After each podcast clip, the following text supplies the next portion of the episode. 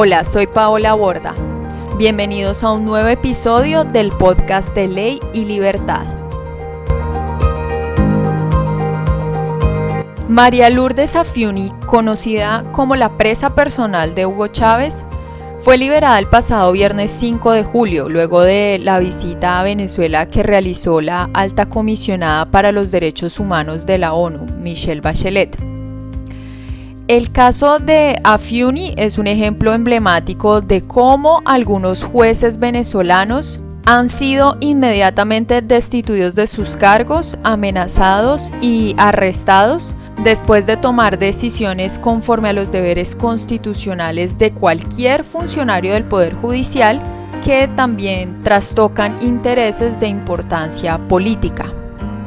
Esto no solo ha obstaculizado el ejercicio de su derecho a la independencia judicial, también les impide cumplir con su función principal, que es la de proteger los derechos individuales y las libertades de los ciudadanos frente al abuso del poder. De manera que hoy, en el podcast de Ley y Libertad, recordaremos los hechos más importantes de este caso, refiriéndonos a su vez a la normatividad del derecho internacional y del derecho venezolano que sea importante. Venezuela como país miembro de la Organización de los Estados Americanos en 1999 aceptó proteger los derechos fundamentales haciendo aplicación de las disposiciones de la Carta Democrática Interamericana de esa organización y además de la Convención Americana sobre Derechos Humanos. Por esta razón, el artículo 23 de la Constitución actual, la de 1999, integró al derecho interno un bloque de constitucionalidad. Este no solamente tiene jerarquía constitucional, como su nombre lo indica, sino además prevalencia frente al derecho nacional venezolano si su aplicación resulta ser más favorable. En este sentido, el artículo 23 indica, abro comillas, los tratados, pactos y convenios relativos a derechos humanos suscritos y ratificados por Venezuela tienen jerarquía constitucional y prevalecen en el orden interno, en la medida en que contengan normas sobre su goce y ejercicio más favorables a las establecidas por esta Constitución y en las leyes de la República y son de aplicación inmediata y directa por los tribunales y demás órganos del poder público. Cierro comillas. Bajo estas condiciones establecidas en el artículo 23, el artículo 25 de la Constitución sanciona con nulidad todo acto del poder público que viole o siquiera menoscabe los derechos garantizados. Del mismo modo, el artículo 29 también hace referencia a la obligación del Estado de investigar y sancionar legalmente los delitos contra los derechos humanos cometidos por sus autoridades. Este contexto es importante porque nos permite entender muchos hechos relacionados con el caso de María Lourdes Afiuni. Veamos en detalle cuáles fueron. La ex juez María Lourdes Afiuni ha acudido ante el Sistema Interamericano de Promoción y Protección de los Derechos Humanos como una venezolana víctima de hostigamiento e intimidación. Afiuni fue arrestada en 2009, inmediatamente después de emitir una sentencia absolutoria que liberó a un hombre que estuvo en prisión durante casi tres años a la espera de juicio. La sentencia de la entonces juez reivindicaba los derechos de este ciudadano, pues con su detención se habían violado varias disposiciones del Código Penal venezolano y del derecho internacional.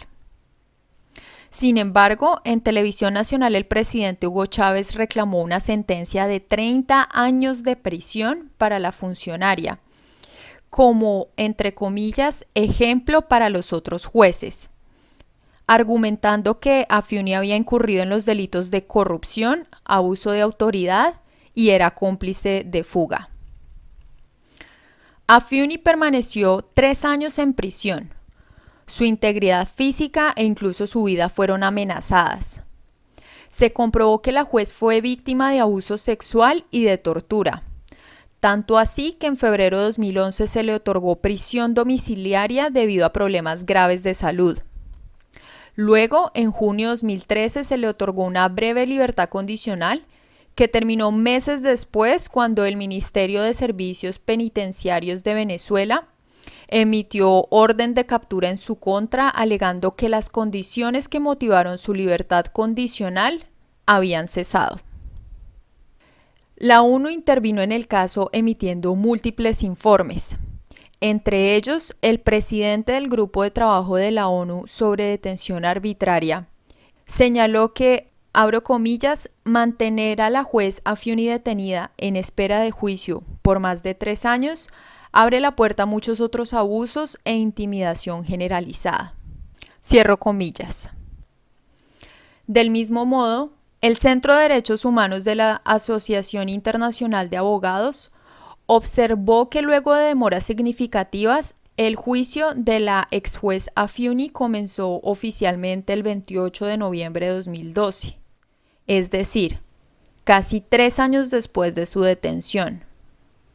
De hecho, el 23 de octubre de 2013, cuando el proceso estaba en etapa de práctica de pruebas, el fiscal del caso no compareció a audiencia, causando así su interrupción.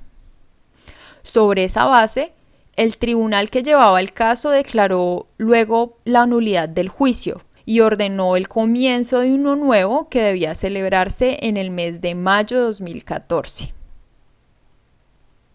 De manera evidente, este caso marcó un precedente indiscutible en el derecho internacional.